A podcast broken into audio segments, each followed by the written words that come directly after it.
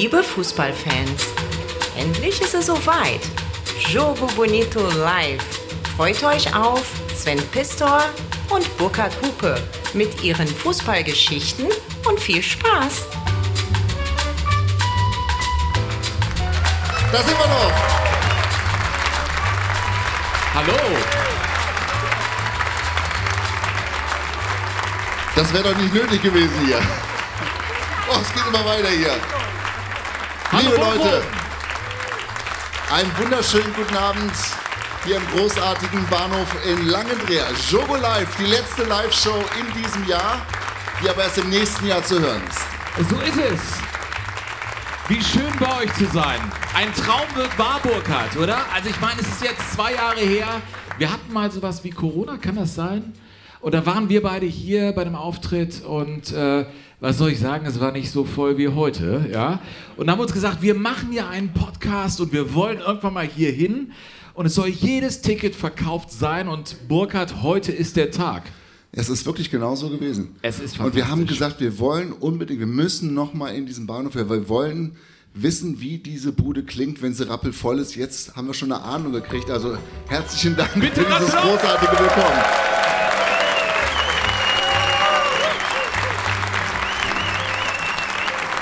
Zum Genießen, Burkhard. Ja. Die große Frage ist ja immer, ihr kauft ja immer die Katze im Sack, wenn ihr hier zu so einer Veranstaltung kommt. Ihr wisst ja gar nicht, was ihr kriegt. Heute kriegt ihr eine Show unter der großartigen Überschrift Wunder, Voodoo und Wahnsinn. Wunder, Voodoo und Wahnsinn. Da könnt ihr wahrscheinlich erstmal gar nichts mit anfangen. Sven anfangs auch nicht. Ja, aber, aber jetzt hast du es begriffen, Auch ne? in, in einer Stunde wird es genauso sein wahrscheinlich, ja? Kein Problem. Ja, das ist, wird eine wilde Reise, das können wir versprechen. Und Burkhard ist ja hier in unserem Podcast, den Jogo Bonito, nicht der Mann, äh, unbedingt nur für ein tolles Frühstück.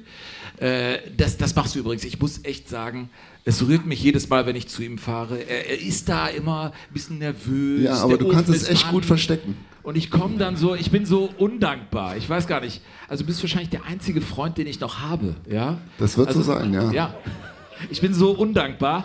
Und dann macht er das und äh, ja, er hat ja immer auch Musik dann mitgebracht. Und wir sitzen ja oft morgens bei der Produktion dann da und ich bin auch ein bisschen müde.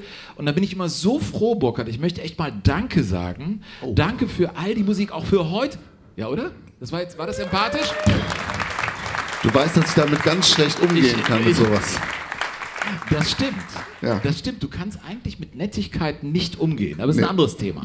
Äh, du hast Musik mitgebracht hier für den wunderbaren, ich glaube, ich muss es sagen, ich sage es aber auch sehr gerne, den Bahnhof Langendreher. Eine fantastische Kulturveranstaltung, äh, die man hier machen kann. War das richtig? Der Text war gut? Ja, sehr gut. Also, der Bahnhof Langendreher. Super. kannst du du, hast, du kannst das auch flüssiger. Das war jetzt noch nicht so flüssig. Ja, es ist ja noch früh, früh am Morgen. Äh, Burkhard, du hast Musik mitgebracht.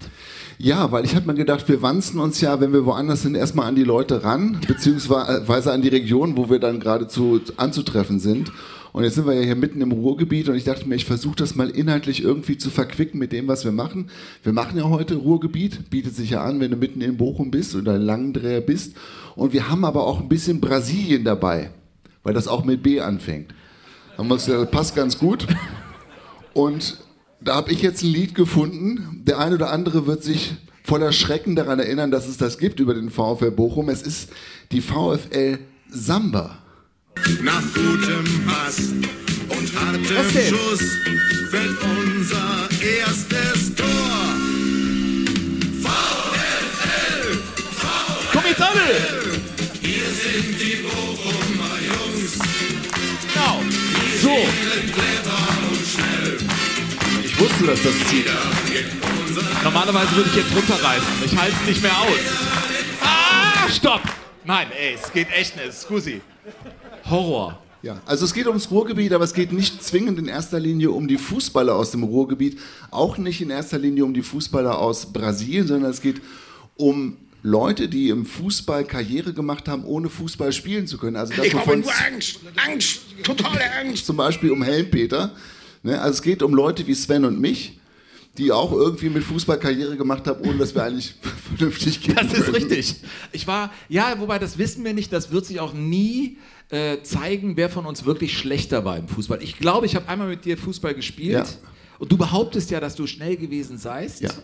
Und das ist, kann Rasend ich nicht. Ich kann das nicht bestätigen. Weil ich im Tor war, du Nein, Hans du- Bambel. Du erzählst mir immer was von ich war Ja, Vierer. aber in dem Spiel war ich im Tor, wo wir zusammen gekickt haben. Ach so. Ja gut. Aber du interpretierst ja die Torhüterrolle auch modern, ne? oder? Also Total modern. auf jeden Fall, wenn man mit dir spielt, dann ist das eine Aufgabe. Wir reden also über Menschen, die im Fußball eine Heimat gefunden haben, ohne Fußballer zu sein. Und da gab es ja einige, Burkhardt. Ja, da gab es zum Beispiel ähm, den Glockenhorst. Oder den gibt es immer noch. Den Glockenhorst kennt ihr wahrscheinlich von Rot-Weiß Essen. Das ist ja, Ja, auch eins von diesen Glockenhorst. Glockenhorst. Da gibt es ja wirklich Sirenen-Günni und Hupen-Günni und Sirenen-Willi gab es ganz früher mal. Und das sind ja großartige Typen, die mittlerweile auch verstanden haben, dass sie sich, ihr habt ja den VfL Jesus beim VfL Bochum, also da gibt es ja, da gibt's ja eine ganze Menge ähm, Pott-Originale, die sich mittlerweile auch ganz gut in Szene setzen können. Und der Glockenhorst, Ja. Der macht jetzt hier mal den Anfangsteil. Halleluja, ich danke euch alle. Ja, und solche Jungs, wenn ich die höre, dann weiß ich, das ist einer von uns. Ja? Ja. Das Problem ist nur, wenn die Jungs dann inhaltlich werden. Ne? Ja. Dann, Dann kommst du ganz leicht in den kommst du in den Bereich, wo du sagst, FSK 51. diese Show heute kann nicht vom WDR präsentiert Nein. werden. Das ist jetzt Und off das the ist auch record. gut so. Das ist auch in Ordnung. Des, deswegen haben wir das ja. Das ist so wie, wie unsere kleine inhaltliche Steueroase, Jogo Bonito. Weißt Ja. du, da können wir alles irgendwie machen. Was sagt der Glockenhorst? Ja, weil früher Sirenen Willi gab, heute heißt es Sirenen Günni. Ich will in seine Fußstapfen eintreten, dass wir immer auf die Jahre zurückkommen, wie wir schon vor Jahren waren. Hey, du kannst doch nichts! Du kannst doch nicht mal onanieren, du Sack! Okay. Ja. Ihr habt's verstanden, oder? Also in Essen ist echt viel los im Stadion. Also wenn du als Sack noch nicht mal unanieren kannst. ja. Dann, Versteht? Nein, ich, dann hast du nicht mehr viel im Leben. Als Mann. Sollen wir so weitermachen, Bochum, oder keine Ahnung, ja? Ja, ja, bitte, klar. Ja, gut. Äh, ja, das ist nicht unbedingt mein Mann, aber äh, es ist ja jetzt die Erwachsenenecke. Ist ja in Ordnung. Also Podcast kann man ja auch nur ab 18 empfangen, deswegen können wir das ja auch genauso machen, Burkhard. Das ist überhaupt, überhaupt kein Ding. Der, kannst du den äh, beschreiben? Also es gibt, äh, wie gesagt, es gibt ja den äh, Glockenhorst Mhm. und dann gibt es den Hupengünni oder den Sirenengünni, den wir jetzt zuletzt gehört haben. Ja. Der ist relativ groß gewachsen, ist auch noch nicht ganz so alt, aber Glockenhorst ist eigentlich viel interessanter. Weil Glockenhorst war früher Amateurboxer, behauptet er zumindest. Und Glockenhorst ist ähm, heute auch mit dem Rollator unterwegs und wartet also immer auf der gegenüberliegenden Seite der Straße, wo die Gästefans Also anreisen. Rot-Weiß Essen. Nee, das ist Rot-Weiß. Doch, das ist Rot-Weiß Rot-Weiß Essen. Genau. Ja, Essen. richtig, Rot-Weiß Essen. Und er wartet also, bis die ankommen. Oder wenn er selbst unterwegs ist, dann stellt er beispielsweise Stadion Niederrhein gegen Ja. Rot-Weiß Oberhausen. Da gibt es ein ganz berühmtes Video, da stellt er sich auch auf die andere Straßenseite und beleidigt die Über, Oberhausener. über den. Rollator hinweg. Der Mann ist Anfang 60 und geht wirklich schief Ja. und hält sich also gerade so am Rollator fest und ruft dann auch tatsächlich jedes Mal: Schick mir den stärksten Mann hier rüber! Den stärksten! Und dann dreht er sich um und sagt: Ich hau den nicht kaputt. Er kriegt nur einen Leberhaken. Ja. Aber am Lachen merkst du, ja, am Lachen merkst du, Leute, das sind die, die irgendwie die Farbe reingebracht haben in den Fußball, den viele, naja, was heißt lieben, aber deshalb ist Fußball Fußball und vielleicht auch unvernünftig. Und das macht ja dann eben auch manchmal Spaß. Ähm, Im Norden gibt es diesen einen, was soll ich sagen, der hat mittlerweile einen Podcast, aber dieser erste Auftritt mit diesem Fahrradhelm, ja, das war vor dem ersten Abstieg vom Hamburger Sportverein. Ich habe nur Angst! Angst! Totale Angst! Das war Helm Peter. Den Helm Peter kennt ihr, ne? Der hat ja auch der hat im, wirklich immer diesen Helm aufgehabt und darunter aber noch das HSV-Käppi. Ja. Das hat er nicht abgesetzt. Nein, hat er nicht Helm abgesetzt. auf Käppi. Nein. Der einzige Legendär. Mensch in Deutschland, der Helm auf Käppi trägt. Und das ist Helm Peter. Ja. Und der hatte halt die oder hat halt die große Gabe, dass er eben auch so spricht, wie Menschen da oben sprechen sollten. Und er ist wirklich glühender HSV-Fan. Und hat aber mittlerweile, das muss man auch sagen, auch verstanden, ja, ich stehe jetzt hier im Rampenlicht und äh, bin ein bisschen prominenter geworden und versucht jetzt, ist ja sein gutes Recht, mit dem Ja. Podcast auch ein, so ein paar Euro da irgendwie zusammenzufegen. Podcast selbst finde ich nicht gut. Ich fand dieses ursprüngliche ganz Das am Anfang einfach- war irgendwie cooler. Es hat einen überrannt. Als ich das erste Mal gehört habe, dachte ich, das kann nicht wahr sein. Ja? Äh, Und äh, auf einmal werden Geschichten über den geschrieben. Sein Vater ist für Holsten, ne? für die Bierfirma, ist er da Bier im Norden durch die Gegend gefahren. War glühender HSV-Fan und ist dann mit Helm Peter mit so einem Leukoplastbomber dann zu Auswärtsspielen gefahren. Und die waren wahrscheinlich beide zu schwer, deswegen sind die da in die Höhenzüge. Ich weiß gar nicht, wo es hing, nach Stuttgart oder zu irgendeinem wichtigen Spiel hatten sie Probleme mit diesen 18 PS Leukoplastbomber über die Hügel rüberzukommen. Was man dann für Geschichten schreibt, ja, also ob es jetzt stimmt, keine Ahnung. Helm Peter. Aber wir sind ja, äh, ich glaube, äh, die nächste Folge wird sich um einen drehen, der äh, beim HSV noch tiefere Spuren hinterlassen hat. Äh, da wird es äh, endlich, weil wir bekommen auch viel, das ist bei Jogo Bonito total schön. Ihr könnt ja schreiben an info.jogo-bonito.de und es kommt wirklich aus allen Winkeln der Erde kommt was und auch aus Norddeutschland. Da wurde die dringende Bitte äh, uns präsentiert, mal was über Hermann Rieger zu machen. Ja. Und um den werden wir uns in der nächsten Folge dann äh, wirklich eingehend kümmern. Aber jetzt soll es erstmal um einen Verein gehen, der ist äh, gar nicht so weit entfernt. Es ist Wenn dat der der. Zeppern sehe, wie dat heute um seine Mannschaft geht. Ich glaube, der käme aus sein kühlet Grab und nehm den Profis die Fußballstiefel ab. Ich hab mich manchmal ehrlich schon gewundert, schönes Lied, oder? dass da unten auf dem Rasen nichts mehr klappt. Sehr aktuell. Sei du mal erst drei Vierteljahrhundert, da macht die Pumpe von Jetzt dich kommt's. auch so ein bisschen schlapp. Schalke 04, Liebe im Revier. Es, es gibt euch noch! Wo sind die Schalker? ein. Schalke 04, Ja, Schalke 04 soll einen großen Raum einnehmen in dieser Aber Folge. Wahnsinn, es klingt wirklich wie am Wochenende ausgedacht, das Lied und dann hingeschrieben. Ja, aber es war schon viel mehr. Ja. Ja. Äh, Schalke 04, ey, was für ein Verein, oder? Also Hammer. Und wenn es einen gibt, wenn wir schon in dieser Folge sprechen über diese Alchemisten, über die, die eigentlich nicht kicken konnten, aber das Gesicht des Vereins waren, kommen wir zu einem Mann, Zum Karl-Heinz. zum Charlie Neumann. Charlie äh, ist eine wirklich eine Figur gewesen, was soll ich sagen, den Höhepunkt hatte er eigentlich in sehr jungen Jahren. Er hat ja die Schalker noch als Meister erlebt. Er wurde äh, früh Mitglied bei Schalke 04, wollte Profi werden und alles hat nicht geklappt. Wir erzählen euch natürlich die Geschichte. Äh, Höhepunkt seines Schaffens war mit Sicherheit äh, der UEFA-Pokal 1997 als Mannschaftsbetreuer von Schalke 04. Diesen Vertrag hatte er auf eine Serviette draufgeschrieben, auf Lebzeit, mit Günter Eichberg. Aber der Eichberg hat sich ja zusichern lassen, machen wir auf der Serviette, aber wir schließen kategorisch aus, dass du einen Platz im Verwaltungsrat bekommst. Also er hat, ihn, er hat gesagt, auf Lebzeit kannst du Mannschaftsbetreuer sein. Er hat ja mit allen möglichen, auch mit dem Siebert als, als Präsident, das war ja, erzähl mir noch, äh, so ein Deal von wegen, okay, du wirst nicht Präsident, aber dafür darfst du den Innenraum und die Folkloreabteilung machen. Ne? Und das war natürlich, Charlie war, war ein Gerissener. Ne? Und dann war er 97 der Maître de Plaisir, Schalke, Nacht von Mailand, holt den UEFA-Pokal. Am nächsten Tag Parkstadion. Bude ist voll, Charlie Neumann hits the stage und er sagt, Also Freunde, ich kann euch eins sagen. Ja. Die Spieler haben immer gesagt, wir holen den Pokal. Und weißt du, mit äh, so Fans im Rücken wie ihr seid, war es uns letztendlich möglich. Ich sage euch, die, die nicht in Mailand waren, es war für uns ein Heimspiel. Es waren 30.000 Schalke-Fans da. Wir sind stolz auf euch, Freunde. Und der Dank der Mannschaft gilt euch. Hör mal, allein wie der spricht, er, er erreicht die Seelen der Menschen, aber 100%ig, Burkhard. Der Dank der Mannschaft gilt euch. Der gilt euch schon mal. Ja, Aber was für eine Satzkonstruktion. ist mir doch scheißegal.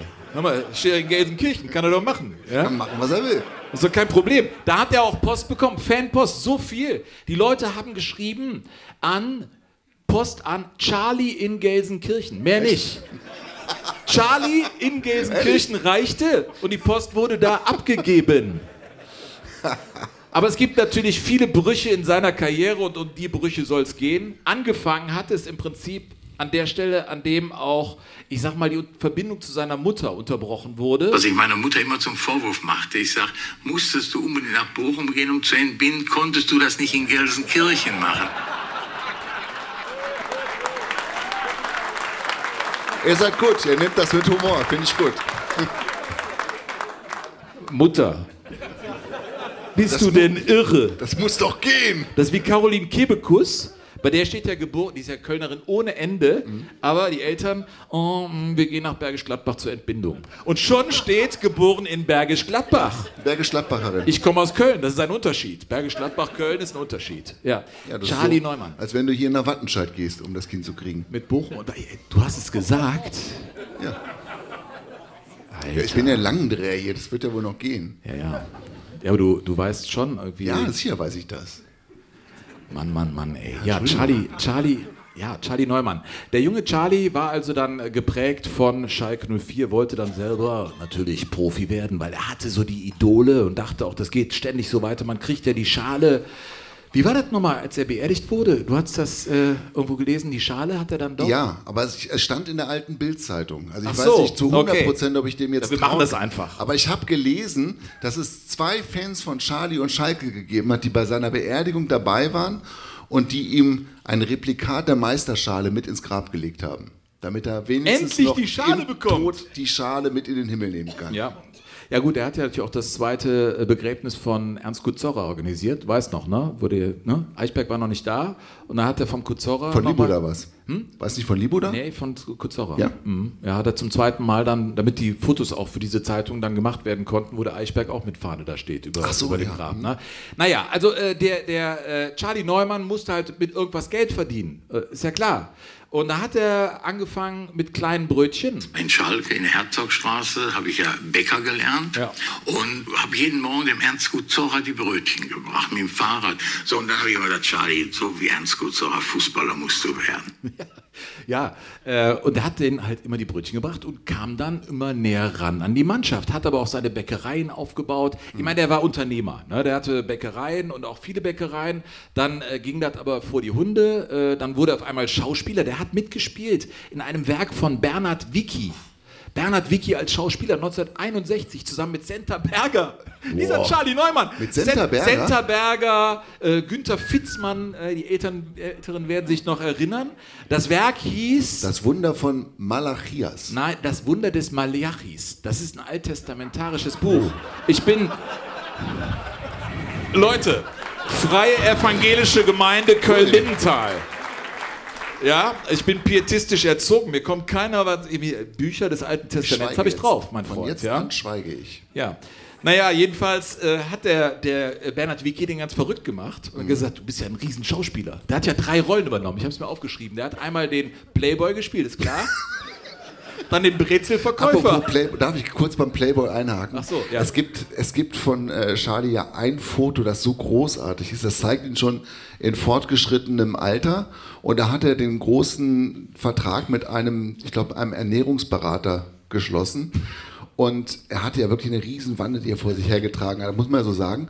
Und er stand da also im Parkstadion an der Eckfahne vorm Spiel, Riesenwanne und darunter so ein Polyester-Trainingshose bis unten hin, aber oberkörperfrei. Mit Und daneben, Schalke. und daneben an der Eckfahne so ein Schild dran von diesem Ernährungsgedöns und stand da aber so selbstbewusst und so selbstsicher. Und ich habe nur gedacht, boah, Alter, aber die Wanne willst du auch in deinem Leben nicht mehr kriegen. Das ist schon echt ein- der Hammer gewesen. Ja gut, aber dem war das so egal. Ja, wahrscheinlich. Dem war das so. Also genau, er war Playboy, Brezelverkäufer und dritte Rolle, das war fast das Schlimmste. Er spielte noch einen Journalisten. Ja. Das war äh, dann, ja, das war Worum ging es denn in dem Film? Ja, das ist Bei das, diesem das heißt Wunder das? des Malach- Ma Maliachi. Maliachi? Ich habe das Buch aber selbst nie gelesen. Ich musste nur lernen, wo die Bücher überall Kann man stehen. nicht, ja. Malachias ist ganz Nein, falsch. alles völlig falsch. Ganz falsch. So, Charlie Neumann in den 70ern. Äh, Bäckerei können wir zur Seite räumen. Äh, dann aber wurde er Groß Großgastronom. Das muss man sagen. Der kam immer mehr in das Gelsenkirchener Leben rein und wann immer irgendwie eine Konzession verteilt wurde, Charlie hatte sie. Der wurde Großgastronom. Er hatte ja viele Etablissements da. Ne? Zum Beispiel das Schloss Berge. Das kannte ich bis zum heutigen Abend nicht und hab's da mal nachgegoogelt oder gegoggelt, wie man in Sachsen sagt. Ich war jetzt in Sachsen, ich weiß, dass man das da sagt. Also ich hab's gegoggelt und ja, Und ich habe gedacht, also wenn ich irgendein Gebäude auf dieser Welt nicht mit Charlie Neumann in Verbindung bringen würde, dann ist es dieses Schloss. Weil das ja schon sehr hochherrschaftlich aussieht und sehr Ja, natürlich. gediegen und sehr, also ganz, ganz vornehm. Und es sieht überhaupt nicht nach Schalke aus. Ja, und der hatte dann in. Hupe, auf dem bleibst Was du denn? sitzen. Na, wieso? Schalke ist kein vornehmer Club. Schalke ist kein vornehmer Club. Die können ja in, vor ihren VIP-Bereich können sie ja die gestriegelten Hanseln stellen, wie sie wollen. Es bleibt trotzdem ein Club der Straße und Nein, kein soll ich dir eins sagen? Club. Ich habe zwei, zwei Jungs. Die sind äh, 13 und 15. Ich, ich muss es sagen, wie es ist. Ich liebe Schalke 04. Ähm, weil ich war mit den Jungs da, ganz normale Bezahlkarten, normaler Eingang, bla bla bla, sind wir hingegangen und dann stehst du da in der Schlange von einem Heimspiel des FC Schalke 04 und die Jungs sehen dann das Leben, alles. Und das meine ich jetzt im Positiven, nein, das meine ich jetzt, Ja, wenn du bist, weißt du, man, man spricht von einer, um das auch für dich ist doch zu- blöd, Um ey. das Ihr wisst genau, wie ich das meine. um, Sven, man spricht in diesem Fall von einer gewissen Konnotation. Das war einfach schlecht. Ja. Ja. Zurück zum äh, Ja, Charlie jetzt- Neumann. So, der hatte 90, jetzt ich hab's doch hier stehen, ich habe Kurve. mich doch mal vorbereitet. So, der hatte nämlich äh, in seiner höchsten Zeit äh, 90 Angestellte und alle hatten äh, äh, Mitgliedschaft bei Schalke 04. Das war die Grundvoraussetzung. Wenn du bei ihm gearbeitet hattest, ne, musstest du Schalke-Mitglied werden. Und dann, das war ganz interessant, dann wurde es ein bisschen enger mit den Konzessionen und da gab es einen Oberbürgermeister in Gelsenkirchen, äh, Meja. Der wollte dann, der ging dann auch, äh, Oberbürgermeisteramt flog ihm um die Ohren und dann dachte er, was kann jetzt noch kommen in meinem Leben? Komm, dann will ich Präsident auf Schalke werden. Ne? Und da war der äh, Charlie aber ein bisschen sickig auf den, dann trat er gegen den an, ist aber dann wiederum zugunsten von ähm, Siebert. Von Günter Oskar Siebert.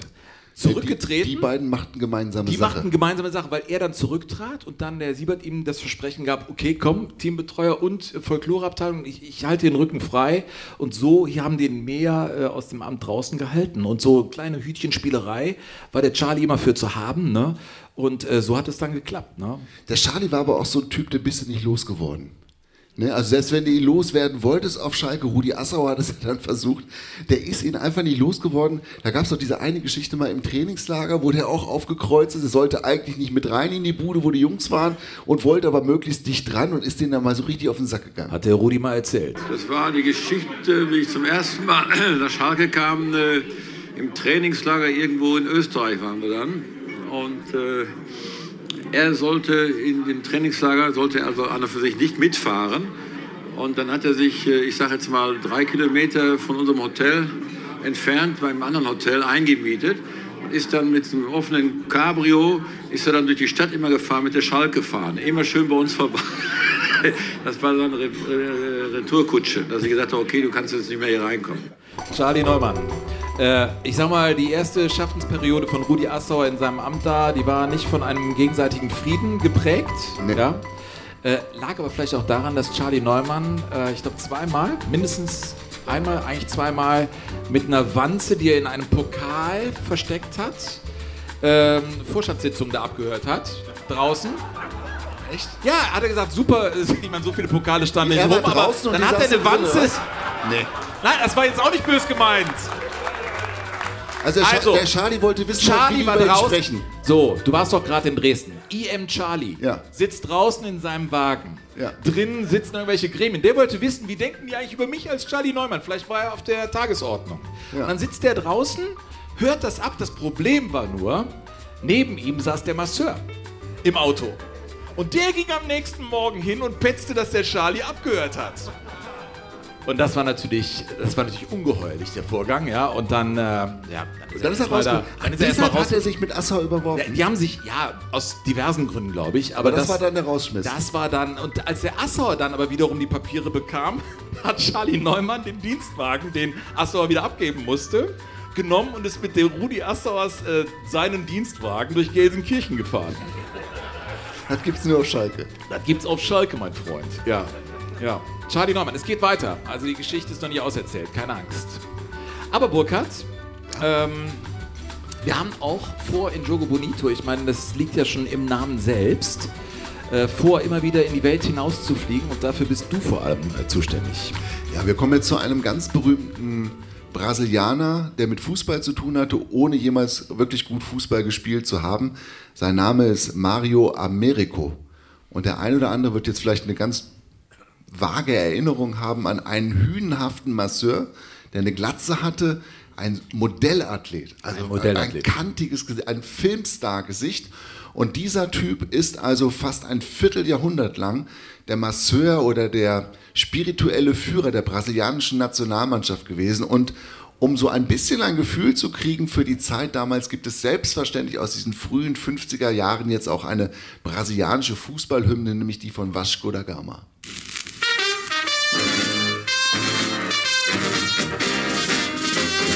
Schön.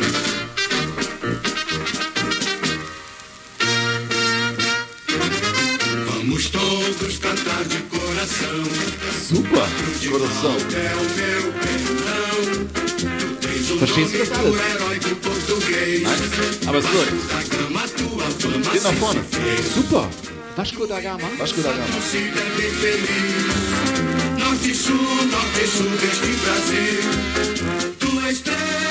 Kommt da inhaltlich noch was? Was meinst du? Kommt da inhaltlich noch was? Als ob die das Da jemals kann ich jetzt mal. hätte. okay. Also das war die. Kommt da inhaltlich noch was? Ja, Entschuldigung, aber ich kann mir. Ist ja schön, aber äh, erzähl doch die Geschichte. Ja, der Mario Americo, der ist in Minas Gerais geboren, in den äh, 30er Jahren, frühen 30er Jahren.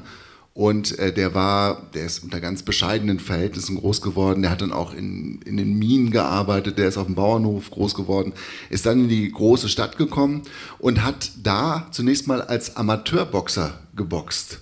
Der ist noch nicht in den 30er geboren, der ist früher geboren, der ist 1900, ich habe es hier irgendwo stehen, 12 glaube ich, ist er geboren. Und ähm, der hat dann tatsächlich, als er wirklich ein talentierter Boxer war, ist er auch eingekauft worden von einem deutschen Boxstall und hat dann äh, als, als Nazi-Deutschland schon ähm, die Sport, das Sportgeschehen auch ähm, dominiert hat in Deutschland, hat er auch in Deutschland geboxt. Und ist dann wieder zurück nach Südamerika und hat dann überlegt, irgendwie mit dem Boxen komme ich nicht so richtig weiter. Und hat dann aus, aus, ja, irgendwie aus Eigeninteresse hat er irgendwie angefangen, so massieren zu lernen. Und hat er sich dann irgendwie an Boxclubs rangehängt, an Segelclubs drangehängt und ist dann immer weiter reingerutscht und war dann bei Vasco da Gama. Das war sein erster Fußballclub, bei dem er dann dabei gewesen ist. Und das ging dann immer weiter und sein, sein Ruf wuchs quasi von Jahr zu Jahr. Und dann kam er 1950 zur brasilianischen Nationalmannschaft und hat dann schon feststellen können, was der Fußball bewegt, was er eigentlich gar nicht bewegen soll, zumindest nicht bevor das Spiel gespielt ist. Sie machten das letzte Spiel gegen Uruguay. Die Brasilianer brauchten nur noch einen Punkt. Es gab ja damals kein echtes Finale 1950, sondern nur so eine Finalrunde. Und sie brauchten diesen Punkt gegen Uruguay und verloren ja das Spiel trotz Führung mit 1 zu 2. Und er hat nachher gesagt, wenn ihr mitbekommen hättet, was in der Kabine der brasilianischen Nationalmannschaft los war, das war wie im Taubenschlag. Die Leute gingen raus und rein, die Berater kamen, die Unternehmer kamen, die örtlichen Bäcker kamen, ein Supermarktbediensteter kam und die machten alle Angebote. Charlie Neumann war aber nicht dabei. Nein, Charlie war nicht dabei, der konnte nicht. Und dann brachten die immer wieder neue Vertragspapiere, aber alle für den Fall, dass sie Weltmeister werden. Und die hatten also nur noch die Kohle im Kopf, die Spieler, und konnten sich dann ähm, wohl nicht mehr so fokussieren auf dieses Spiel. Und er stand da auch schon in der Zeitung, darüber haben wir ja schon gesprochen, am Morgen des Finals, das sind unsere Weltmeister. Da Ja, waren das sie stimmt. Mhm. abgelichtet, ne? Haben wir, glaube ich, in der Seleção-Folge drüber gesprochen. Ja, es sind ja mittlerweile so viele Folgen raus, unfassbar. In der Seleção-Folge haben wir drüber gesprochen. Ja. Und der Mario Americo ist dann auch 54 mit den Brasilianern nach Europa gekommen zur Fußball-Weltmeisterschaft nach Ungarn und hat dann bei den Ungarn was völlig Verrücktes festgestellt, dass die sich nämlich gymnastisch aufgewärmt haben vorm Spiel, dass sie also Dehnübungen gemacht Oha. haben. Das kannte man damals noch gar nicht. Er kannte das auch nicht. Und dann hat er das seinem Trainer gesagt, dem, der hieß damals äh, der Trainer Fiola. Und äh, der hat dann ganz schnell und äh, sofort aus, aus, der, aus der Hüfte geschossen gesagt, das machen wir jetzt auch. Sofort. Dann, dann haben die so Kniebeugen und sowas gemacht. Und dann hat der Ameriko gedacht, das ist vielleicht nicht alles und hat sich dann weiter damit äh, beschäftigt und ist dann 1958 schon mit deutlich mehr Wissen im Gepäck nach Schweden gekommen mit der brasilianischen Nationalmannschaft.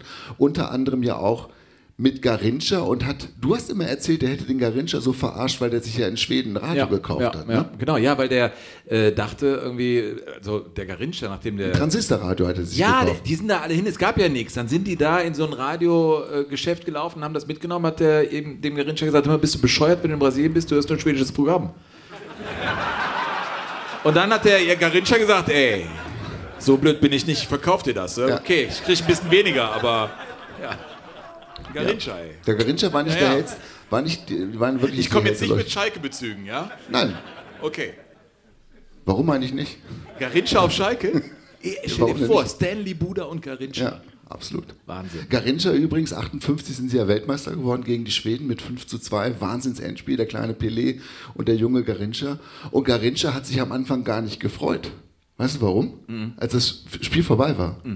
Weil er dachte, es gibt noch ein Rückspiel. Ja.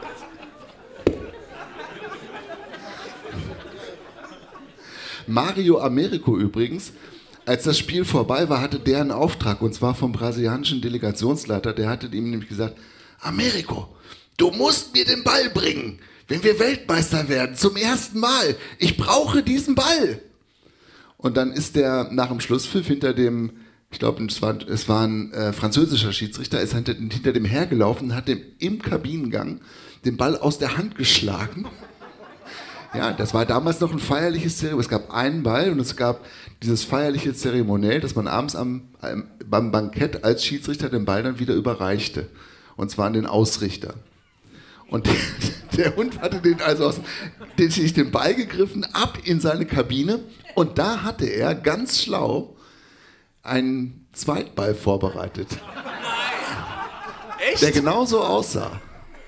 Damals gab es das ja noch nicht mit diesem Bedrucken und so weiter. Und dann hat der einfach die Bälle ausgetauscht, ist dann wieder raus und hat kaltlächelnd gesagt, ja, tut mir leid, war nur ein Spaß. Und dann hat er ihm den Ball gegeben. Und dann haben die den richtigen Ball mit nach Hause genommen, die Brasilianer, und hatten ein, ein, ja, eine ganz wertvolle Reliquie, die äh, also wirklich auch sehr verehrt worden ist in Brasilien. Hatte die Voodoo-mäßig irgendwie Bewandtnis, dass du das Original brauchtest oder so? Ne, der wollte es einfach haben, der brasilianische Delegationsleiter. Ne? Und äh, Americo war aber zu diesem Zeitpunkt schon voll etabliert. Also die Spieler haben den geliebt. Also natürlich, wenn du so eine Erscheinung bist, 1 Meter, ich weiß nicht, 92 oder 93, dieser kahle Schädel, dieses breite Kreuz und die, der war sportlich ohne Ende. Der hat die Spieler auch nicht mit einer Trage runterbringen lassen vom Platz, wenn die was hatten. Der hat die über seine Schulter gelegt. Wenn das irgendwie, also hier die kleine Pelé Garincha, gar kein Problem. Einmal hier zapp drüber und fertig. Und er hatte auch am Anfang zumindest hatte der auch keinen, keinen Koffer, wo irgendwelche Sachen drin waren, sondern er hatte nur so einen großen Gürtel. Und in diesem Gürtel waren so verschiedene, so Ledergürtel, wie so ein Zimmermann eigentlich, wo das Werkzeug nur drin steckt, hatte er so Fläschchen drin und Salben und alles Mögliche und auch Zangen und so was. Und dann lief der also mit wie MacGyver, lief der auf den Platz und verarztete dann Als Stillpilé. Ja. ja, verarztete dann die brasilianischen Spieler und, er hat immer und dann wurde er immer gefragt, warum bist du denn eigentlich so erfolgreich? Du hast das ja also alles selber angelesen und angelernt. Dann hat er gesagt, weil ich mit den Verletzungen spreche. Wie mit den Er Verletzungen. spricht mit den Verletzungen. Er muss halt dich jetzt auch ein bisschen auf darauf einlassen, was jetzt kommt, Sven. Wir reden jetzt auch ein bisschen so von, von Völkerreligionen. Was? Völkerreligionen.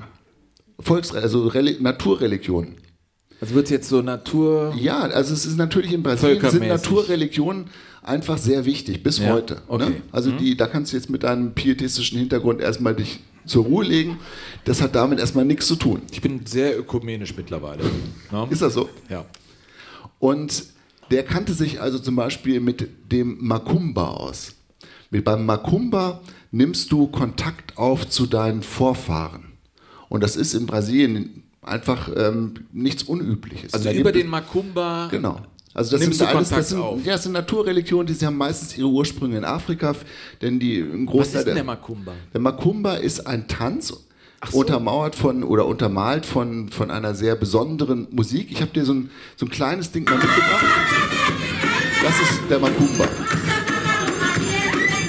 So, und jetzt stellst du dir diesen 1,92 Meter großen Americo vor. Der nimmt jetzt Kontakt auf. Genau, der, der schaukelt sich jetzt in so einen Trance rein. Und nimmt, Hat Kontakt, hier seine Dinger Und- durchgeladen. und nimmt Kontakt auf zu den Vorfahren. Ja, da willst du dich nicht verletzen in so einem Moment, ne? Stell dir das mal vor, Alter, wenn der dich zusammenflickt dann, wenn der hier sowas gehört hat. Meinst du, wenn er den falschen Kontakt Ja, klar. aufgenommen hat? Ja, Ja. Ja, das hat aber immer gut geklappt bei dem. das, war gut. Ja, Ja, der hatte gute Kontakte ins Jenseits.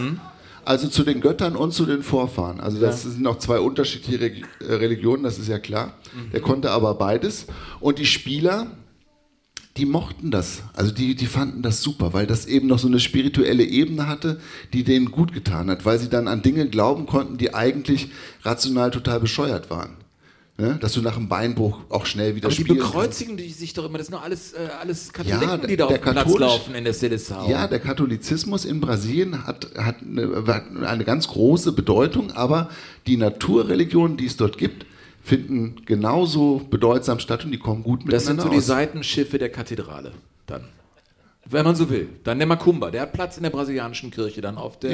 Ja. Er hat es ja einmal dann auch nicht geschafft oder zweimal Mhm. eigentlich sogar einen Topstar nicht zusammenzuflicken. Das war zweimal Pelé. Okay. 62 bei der Weltmeisterschaft in Chile, nachdem er gegen die Tschechen da diesen Tritt abbekommen hat und dann war das Turnier für ihn zu Ende und Garincha musste es gewinnen und 66 ähm, ist Pelé ja auch zusammengetreten worden in England und da hat es auch nicht so richtig funktioniert. Aber 70 waren sie dann alle glücklich. Das war der Höhepunkt des Schaffens auch für ihn.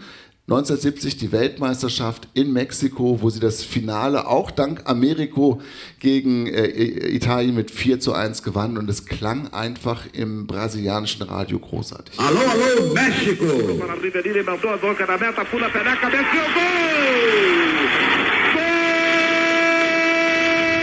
Alô, alô, México!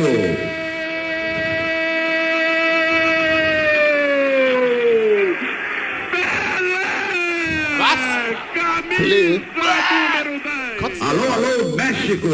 41 minutos e 30 eram decorridos. Viva o tricampeão!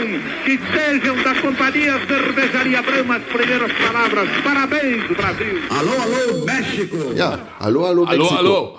Ja. Ja, die haben das echt gut hingekriegt ne, mit Ameriko und äh, das war dann der dritte Titel für Brasilien. Er hat bei, allen drei Weltmeisterschaften dabei. Von 1950, 74 war er auch nochmal dabei. Danach wurde er dann ins Stadtparlament von Sao Paulo auch noch gewählt. Also der hat äh, aus dem Fußball schon eine ganze Menge rausgeholt. Wahnsinn. Ameriko. Ähm, Burkhard, ähm, vielen Dank für diese Geschichte aus Brasilien. Das war. So, sollen wir jetzt wieder zurück ins Ruhrgebiet? Bietet sich an. Bietet sich an. Zu Charlie Neumann? Also Das in der. Ja, ist ja auch sowas wie ein Hexenmeister. Es ist eigentlich, eigentlich auch, eigentlich auch. Äh, es ist ja so, äh, dass Charlie ein ganz besonderer äh, war, werden vor allem die Schalker, die Kontakt mit ihm hatten, bestätigen. Und es gibt so viele Geschichten. Wenn man so rund um Charlie Neumann recherchiert, findet man ja viele, die ihre Geschichten zu Papier gebracht haben, ne? was sie erlebt haben mit Charlie Neumann. Und das wollten wir euch gerne hier an dieser Stelle mal vorlesen, weil ich finde das ziemlich aussagekräftig. Ähm, weil man ein Bild von jemandem bekommt. Also ich finde Charlie sehr sympathisch, muss ich sagen. Äh, Holger schrieb zum Beispiel in einem Schalker Portal ja, über seine Erinnerungen, ja, unser Charlie, es war irgendwann im Jahre 1992, als ich mit meiner Mutter in einem Supermarkt in Gelsenkirchen-Scholven einkaufen war. Wir legten unsere Ware auf das Band, als die Verkäuferin irgendwas um die 30 D-Mark haben wollte. Da zückte Charlie, der hinter uns an der Kasse stand, seine Geldbörse und sagte zu meiner Mutter, Junge Frau, heute zahle ich, ne? Mir klopfte er auf die Schulter und sagte, Junge, so macht man das mit den Frauen. Und zog mit einem Augenzwinkern ab. Da hat man mal wieder gesehen, dass unser Charlie ein Mensch war, der sein Herz am rechten Fleck hatte. Schreibt Holger. Keine Ahnung, was daraus wurde, aber äh, das ist eine der Erinnerungen. Der Martin aus Wesel hat sich folgendermaßen an den Charlie erinnert. Als Jugendlicher fuhr ich mit drei Freunden im Auto abends auf die Tankstelle an der Gewerkenstraße in Gelsenkirchen. Vor uns an der Zapfsäule stand ein Mercedes SL. Ich saß im Auto hinten mit einem Freund, der auch Schalke-Fan ist. Die zwei Freunde vorne im Auto waren keine Schalke. Als vor uns aus dem SL der Fahrer ausstieg, erkannten wir ihn sofort und riefen beide, wie wir es aus dem Stadion gewohnt sind, Charlie, Charlie, Charlie. Die zwei vorne schüttelten nur den Kopf und meinten abfällig, als ob der euch jetzt grüßt oder was. Und tatsächlich, Charlie Neumann reagierte kaum, tankte und ging zum, dann zum Bezahlen ins Tankstellenhaus. Die beiden vorne sahen sich bestätigt und stellten uns als blöd dar. Als Charlie zurückkam, steuerte er aber direkt auf unser Auto zu, streckte sich so weit wie es geht vorne durch das Fahrerseitenfenster, strahlte über das ganze Gesicht und sprach uns beide an. Mensch, Freunde, ist das nicht super? Unser Olaf spielt morgens erste Mal für Deutschland. Hier, nehmt mein Wechselgeld und trinkt euch da einen drauf. Das werde ich nie vergessen. Es war ein 20er und etwas Kleingeld. Hans-Georg schrieb, äh, in den 70ern fuhr ich als 13-Jähriger das erste Mal alleine von Wesel zum Parkstadion, damals eine Weltreise. An der Straßenbahnhaltestelle bei Bosch stieg Charlie ein. Ich dachte noch, äh, hat er sich vertan? Aber nein, er ging durch die Bahn und fragte jeden, ob er denn schon im Besitz einer Eintrittskarte wäre. Ich verneinte diese Frage, woraufhin er einen Stapel Eintrittskarten hervorholte und mir eine mit den Worten übergab. Aber gut anfeuern, Junge. Na? So war unser Charlie. Wenn er uns im Himmel zuhört, Applaus für Charlie, oder? Das habe ich mir selber gemerkt. Äh, das vergisst man äh, ein Leben lang nicht, wenn Leute nett zu einem waren, wenn man ein Kind war oder Teenager. Das geht mir auch so. Und so langsam verlassen mich die Menschen, die in meiner äh, Kindheit eine solche Rolle gespielt haben. Und da werde ich selber natürlich melancholisch, bin aber dankbar und das sollte jeden anspornen, zu Kindern und Jugendlichen immer, wenn es geht, nett zu sein. Das sind die Schätze und unsere Zukunft. Ja, das ist wirklich so. Ähm, Charlie Neumann. Wenn man das einer der holt, es gibt Leute, die machen den Mund auf nach drei Sekunden, da haben sie mich. Dann steht das ganze Stadion auf, die Tribüne, dann stehen die alle auf und freuen sich darüber, weil jeder zeigen will, wir sind Schalker. Und weiß richtig. Ja, ist vielleicht in Bochum ein bisschen tricky, das hier so abzufeiern, weiß nicht. Ja, ja, ja, ja, Leute, Leute, Leute. gerade. Hm? Was? Ja gut, aber gedacht. Ja, aber es ist ja Aber so. du kannst dich ja in Bochum auch ganz entspannt zurücklehnen und denken, ja, die können ja, das ist ja, das stimmt. so schnell kommen wir nicht mehr zusammen.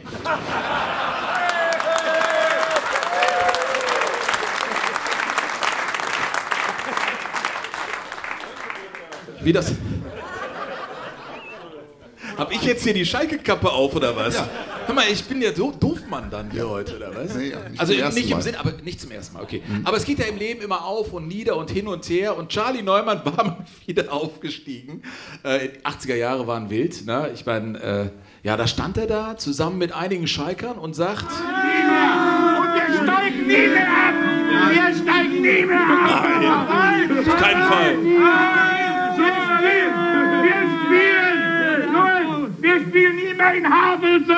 Nie mehr in Meppen! Wir spielen noch in München! Wir spielen noch! Und in zwei Jahren spielen wir in Rom und in Neapel, Leute!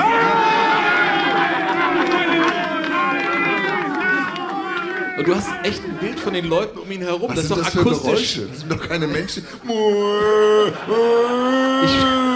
Das sind doch keine menschlichen Geräusche. Hast du das dazu gemischt? Nein, nein, ich meine, ich habe noch andere Geräusche. Das ist ein kleines äh, Experiment hier. Das kann man nicht anders sagen. Warte mal, ich habe doch hier auch noch mal andere Geräusche für dich. Äh, Burkhard, äh, das. So, er tröstete auch. Das ist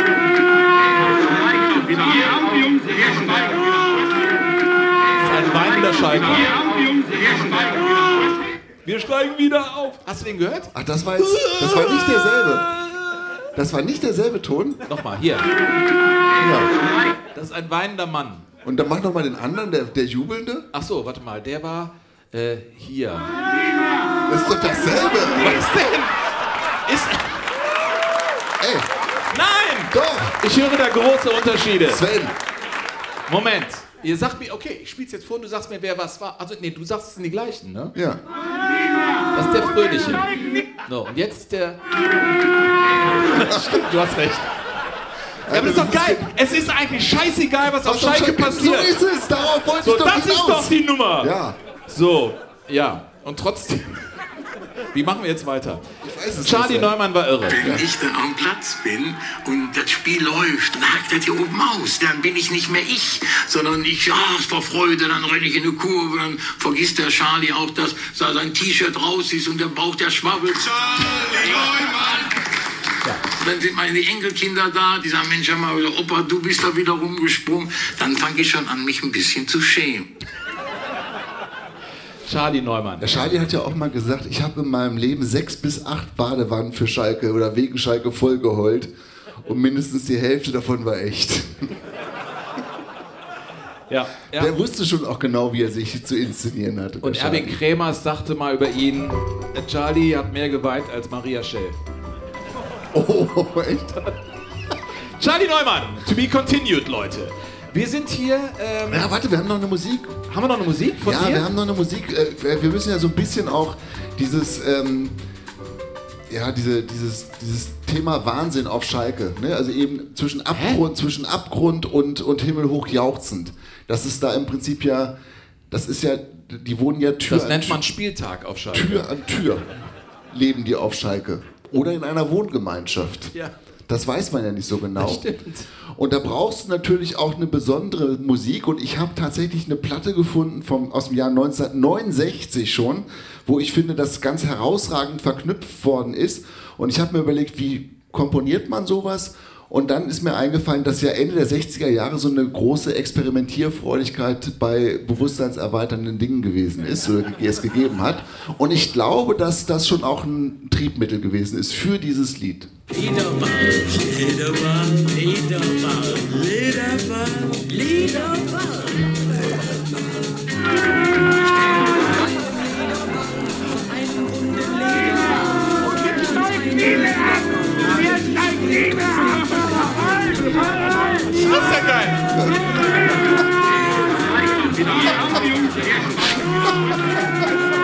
Habt ihr genug? Nochmal! Hör auf doch!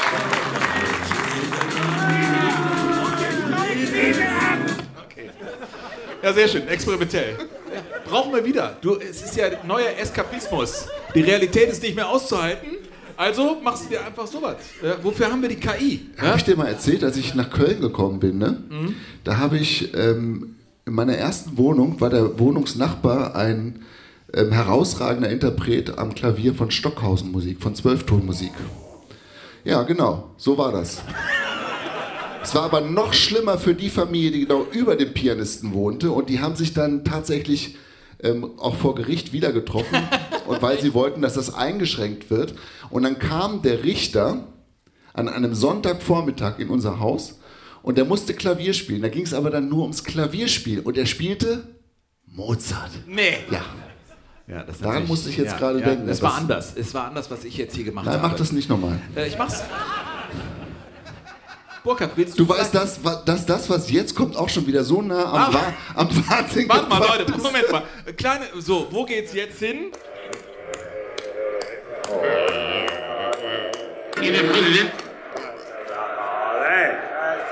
Komm! Komm! Ja, wo geht's denn? Warte mal, ich finde das aber echt richtig geil. Ey. Nee. Wo, hört man's noch, wo es hingeht? Komm! Das ist ein Fan. Komm!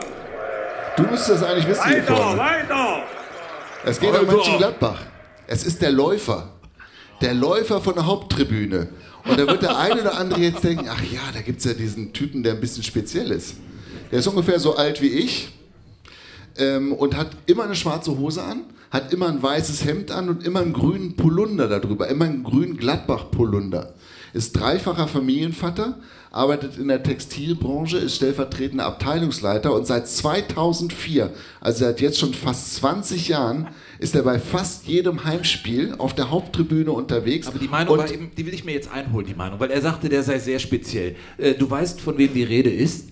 Ja, natürlich kenne ich den, aber der ist wirklich, also wenn ich den sehe, ich finde den seltsam. Hans-Willi Bogs. Wie heißt der? Hans-Willi Bogs, der sich irgendwann mal gedacht hat, ich muss dafür sorgen, dass auch die Haupttribüne mitgeht. Wenn schon der Rest Stimmung macht und auf der Haupttribüne nie was zu spüren ist. Und dann hat er sich also überlegt, ich gehe von links nach rechts, das sind ungefähr 50 Meter, die Hälfte der, der Haupttribüne und immer hin und her und singe die ganze Zeit. Mach das nochmal, Achso, ja, warte mal, ja klar, natürlich, ich bekommt. mache das total schnell. Ich bin so schnell mit meinen Händen hier. Und das sorgt dann für richtig Stimmung im Borussia-Park. Der Ameriko hätte Das das, geil klar. gefunden. Der nimmt Kontakt auf zu seinen. Nein, der nimmt ja Kontakt auf zu den Generationen. Weißt du, woran mich Weißt du? das erinnert, Sven? Es gibt doch für Kindergartenkinder, Ja. gibt es doch so, wenn Krankheiten erklärt werden, ne? Wie mit Karies und Baktus. Ja, und so. genau. Und dann haben so Bakterien und Viren, die kriegen dann auch so eine, so eine Geräuschfarbe. Ja.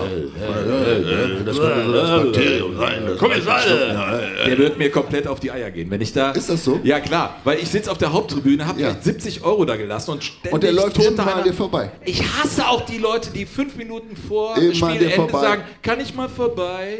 Kann, nee, ich würde es nicht aushalten. Aber trotzdem wollen wir ja an dieser Stelle nicht nur ungerecht sein, sondern versuchen auch, die, die Menschen zu Wort kommen zu lassen, Ja. Sven. Ach so, ja. Und der Hans-Willi Bogs hat das ja mal erklärt, warum er das macht. Natürlich hat er das erklärt. Ich sag dir auch wann. Jetzt. Dann ist man fast in einer anderen Welt und versucht auch wirklich äh, als Fan alles äh, in den geringen Möglichkeiten zu tun, damit man an diesem Spieltag oder bei diesem Spiel äh, ein positives Ergebnis hat. Weil das ist ja Sinn und Zweck der Geschichte, äh, einfach zu sagen, der Mannschaft äh, zu helfen, äh, das Spiel erfolgreich zu machen. Und dann ist er mal gefragt worden, Hans-Willi, wie ist das denn? Wie viele Meter machst du denn so im Spiel? Ja, Viele lachen zwar manchmal darüber, aber ich glaube schon, dass ich zumindest die zweite Halbzeit, wenn wir bei der Platzwahl Glück haben und auf diese unsere Nordkurve spielen, äh, 50 Meter hin, 50 Meter zurück sind 100 Meter und ich denke schon im gesamten Spiel könnten es auch schon mal 5 Kilometer werden. Oh! Das ist mehr als Toni Polster im Trikot von Mönchengladbach je geschafft hat. Burkhard Hupe. Ist so. Giovanni Elber. Auch genau dasselbe Spiel, oder? Ach, geil, ey. Aber das sind Jungs, die die äh, Liga be bereichert haben, ja, äh, und immer noch tun. Burkhard, wir haben doch immer wieder, ach, hier, Mails. Ähm, wollen wir doch nicht äh, unterschlagen. Wir haben sogar jetzt eine bekommen, kurz vorm Auftritt. Äh, Habe ich hier eine. Pff, ich bin, äh, ich wollte eigentlich die Lesebrille meiner Frau mitnehmen. Es wird, es, ist jemand Augenarzt hier? Ich hatte bis vor zwei Jahren konnte ich eine Tomate von der Latte runterlesen, ja, um es mal mit äh, schön zu sagen. Ne? Ähm, aber es geht gar nicht mehr. Das ist echt furchtbar. In zwei Jahren sind meine Augen förmlich kollabiert. So, ähm, also kannst du mal halten vielleicht? Nein, das geht nicht. hallo Burkhard, hallo Sven. Ich bin gerade mit dem Michael auf dem Weg nach Bochum, um mit euch einen schönen Abend zu verbringen, während ihr uns mit schönen Geschichten aus dem Fußballkosmos versorgt. Vorab schon mal herzlichen Dank dafür. Gerade bin ich in den Club de Jugadores eingetreten mit 19 Euro für das Gründungsjahr meines Herzensvereins. 1900, 1900. Da gibt nur zwei Aber nein. Burkhard, Ja. es ist nicht Ich Borussia Mönchengladbach. Mein Verein ist 156 Jahre älter. Tage. Tage, Entschuldigung, ja, Ta ja Tage. Achso. Ja, Jahre wäre schlecht. Ja, ja. Sorry. Mann, ey. Ähm, und nein, Und es liegt nur in der ihr Brille. beiden, klar. ich bin kein Erfolgsfan, sondern im Freistaat geboren. Hm. Ja? Er wünscht uns alles Gute. Wo ist er denn überhaupt, der Andreas? Gib dich mal zu erkennen. Andreas, wo bist du? Da hinten? Bis gleich, dritte Halbzeit hier vorne, ne? Da sind wir da. Und bei Kaltgetränken kommst du noch vorbei, ne? Weil ihr habt ja eine ganz lange Mail geschrieben, aber die haben wir an anderer Stelle äh, platziert. Wunderbar. Äh, ein Enthusiast des Fußballs. Schreibt bitte an info.jogo-bonito.de. Burkhard ist da unser Archivar. Mhm. Und der Carsten Wimmer hat geschrieben, ähm, bezieht sich auf eine der drei Weißweiler Folgen, die wir jetzt zuletzt gemacht haben. Und da hatte Sven sich ja die Frage gestellt, mit wem Hennes Weißweiler eigentlich Ja. durch England getourt ist bei der WM 66. Und dafür haben wir ja euch, dass wir dann auch gar nicht lange in den Büchern nachlesen müssen. Bei Sven ist es auch sowieso schwierig, weil er die Bücher gar nicht hat. Was? Auf jeden Fall, Sven braucht nicht bei Berti Fuchs nachzufragen. Herbert Laum war mit ihm und Hennes Weißweiler zu Besuch bei der WM. Also Herbert Laum war der dritte Mann im Wagen mit Ah. Hennes Weißweiler. Als im Juli 1966 die Fußball-Weltmeisterschaft in England stattfand, war Laumen durch seine Freundschaft mit Vogts als Gast von Weißweiler 14 Tage auf Bildungsurlaub auf der Insel. Viele Grüße, Carsten Wimmer. Uns hat Andreas geschrieben, guten Morgen, Rheinisches Dream Team und Mikronauten der Neuzeit. Du wirst also mittlerweile im Rheinland äh, verortet, ne? nicht mehr in Niedersachsen, Burkhard. Ja. Zunächst vielen Dank für die wunderschönen, interessanten Themen und Hintergrundgeschichten zum Fußball. Erstmalig haben wir in diesem Herbst eine Folge auf dem Weg mit dem Auto von Düsseldorf nach Bordeaux gehört. Und, obwohl meine Lebensgefährtin kein Fußballfan ist, haben wir sicher zehn Folgen nonstop gehört. Es war auch für mich als Handballer und Fußballinteressierter total spannend und euer Zusammenspiel auch für meine bessere Hälfte großartig. Gerne habe ich euren Podcast heute ein klein wenig unterstützt und hoffe, dass ihr noch lange am Ball bleibt. LG Andreas. Äh, vielen Dank, sagen wir an dieser Stelle. Äh, es kommt wirklich Unterstützung rein. Wir danken ganz herzlich und ihr findet jeden einzelnen Unterstützer, jede Unterstützerin. Wir freuen uns, dass äh, uns anscheinend auch äh, viele Frauen hören. Äh, Das finde ich super. Alle werden vornamentlich in den Shownotes äh, erwähnt und von Kleinstbeträgen hin zu großartigen Spenden, großzügigen Spenden. Wir finden, dass es ganz toll ist und das macht das Ganze möglich und ich bin ganz zuversichtlich, dass wir das über den Sommer hinaus schaffen. Ähm, Oh. Ja. Weil, ganz im Ernst, nein, das liegt auch daran, Jetzt bin sitz- ich gespannt. Ja, ich, ich sage Aha. euch genau, wie es ist, da mache ich auch mal die Da haben wir noch nicht aus. drüber geredet. Das wird spannend Nein, jetzt, Geld- auch für mich. Ja, wir, wir haben Familien, wir haben äh, alles Mögliche, bla bla bla, es ist Job und ha, ha, ha. Aber ich finde, was für ein Privileg das ist, in einem Land zu leben, wo wir Frieden haben und wo wir uns hier einfach treffen können und äh, Kaltgetränke zu uns nehmen können und so einen tollen Abend haben können. Und wenn wir das vier, fünf Mal im Jahr haben, Burkhard, ist das für mich eigentlich viel mehr als äh, alles Geld dieser Welt, weil das ist wirklich das, worum es geht, worum es bei uns bei Jogo Bonito immer drum ging, Fußballkultur und auch miteinander zu zelebrieren. Und deswegen, äh, ja, es ist ganz toll heute Abend. Das ist für mich äh, hm, ein, ein wichtiger, definierender Moment. Also ich bin schon so weit zu sagen, ich bin guten Mutes, Ja. bleibt aber dran im Club de Jugadores. Für Ja, das mich- möchte ich auch sagen, ja. Ja. Für, Ja. Mich, für mich, Sven, steht, die, steht diese Folge jetzt unter einer neuen Überschrift nach dieser wirklich sehr berührenden Ansage von dir. Und War das heißt- wirklich berührend? Die Folge heißt jetzt für mich Tränen im Advent. Aber du Otto, diese Folge erscheint erst im neuen Jahr. Ich sag, Trotzdem. ey super, vergiss 2023, jetzt nur noch Zukunft. Das ist mir zu kompliziert. Ist dir zu kompliziert. Ja. Tränen im Advent. ja. Ähm, hast du noch eine Mail? Hab ich noch eine Mail? Nee, wir haben Keine alles Ahnung. gesagt, ne? Wir Ähm, wollten noch, wir mussten noch hier den, den Charlie noch ins Grab bringen. Naja, äh, was heißt ins Grab bringen? Also, ähm, Ja, was denn? So ist es doch. Charlie Neumann, was für ein Typ. Also man kann sich ja wirklich an ihm auch reiben und es gibt sicherlich auch Dinge, du hast gesagt, das mit den Tränen, ob die alle ehrlich waren, keine Ahnung. Aber er ist einer, der, als der Papst im Parkstadion war äh, und da eine Messe gehalten hat, da wurde er einfach Ehrenmitglied von Schalke 04, was mitunter auch auf Charlie Neumann zurückging. Also er hat diesen Verein geatmet, ihm ein Gesicht gegeben und über ihn wurde auch gesprochen. Ja, über ihn wurde gesprochen, zum Beispiel von Klaus Fischer. Oh. Den habe ich ja besucht, äh, der wohnt immer noch in Gelsenkirchen. Das bewegt mich wirklich. Also wenn ich da mit einfach Fußball, das ist aber ein anderer Podcast, da mit ihm sitze und er auf einmal mir Fallrückzieher in seiner Küche vormacht. Ne? Und ich denke, hey, das ist doch Klaus Fischer hier vor mir, was soll das denn? Ja, ich mache das eigentlich nicht mehr, ich verletze mir immer die Schulter, aber so geht das und so. Und er sagte, als er da damals aus Zwiesel aus dem bayerischen Wald ins Ruhrgebiet kam, seine Mutter hatte ja Angst. Die hat gesagt, oh, das ist alles dreckig da, die Kohle da, um Gottes Willen. Dann ist er dahin und er sagte, das sei so schön gewesen, aus Bayern nach Schalke zu kommen, weil da war er nicht irgendein Fußballer, sondern da sagte er, da war ich für alle nur der Klaus. So dieses Wir im Ruhrgebiet damals. Und das hatte ihm wirklich sehr viel bedeutet. Und Charlie Neumann war da sicherlich auch einer. Klaus Fischer hat sich sehr, sehr wohlwollend und gut an ihn erinnert. Es ging um eine Schienbeinfraktur 1980, Klaus Fischer, in der Blüte seiner Zeit. Der wollte ja nochmal angreifen.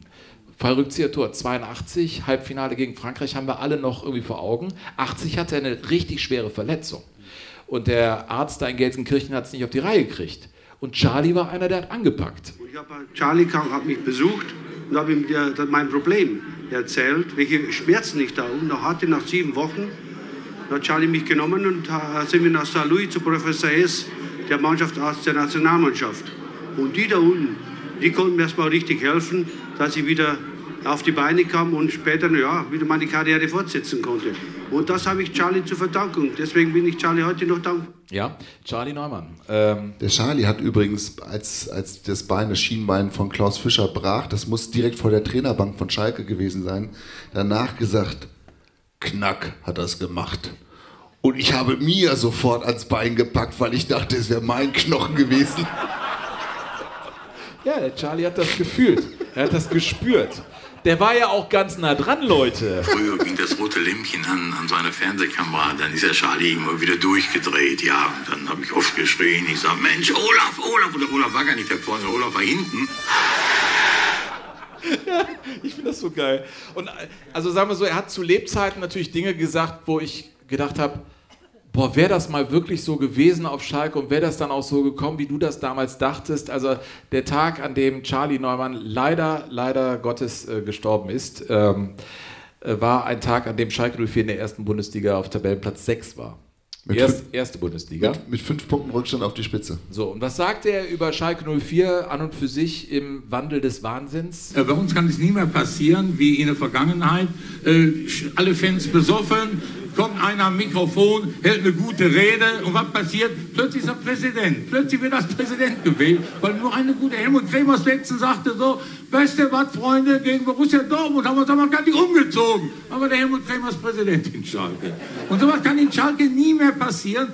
Nein, kann nie wieder passieren. Also ohne Scheiß. ausgeschlossen. Die haben es ausgetrieben aus dem Verein. Ja, es ist einfach pure Vernunft. Mit Makumba. Ja.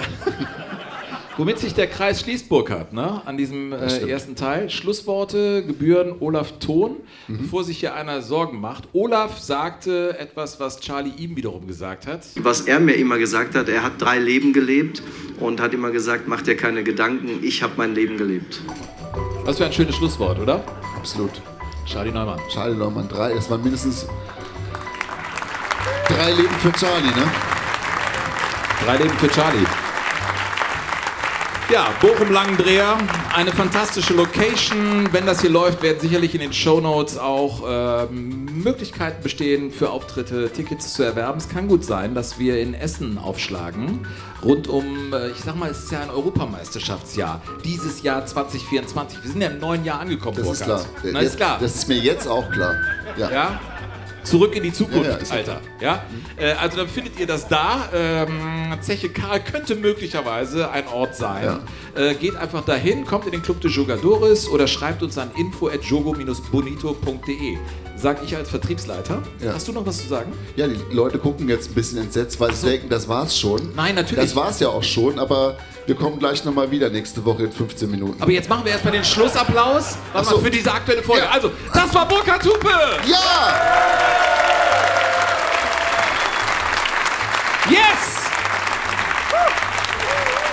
Und mein lieber Freund Sven Pistor. Tränen im Advent.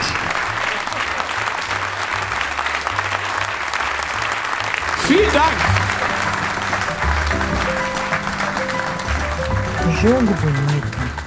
Das schöne Spiel. Der Fußball-Podcast mit Sven Pistor und Burkhard Hupe.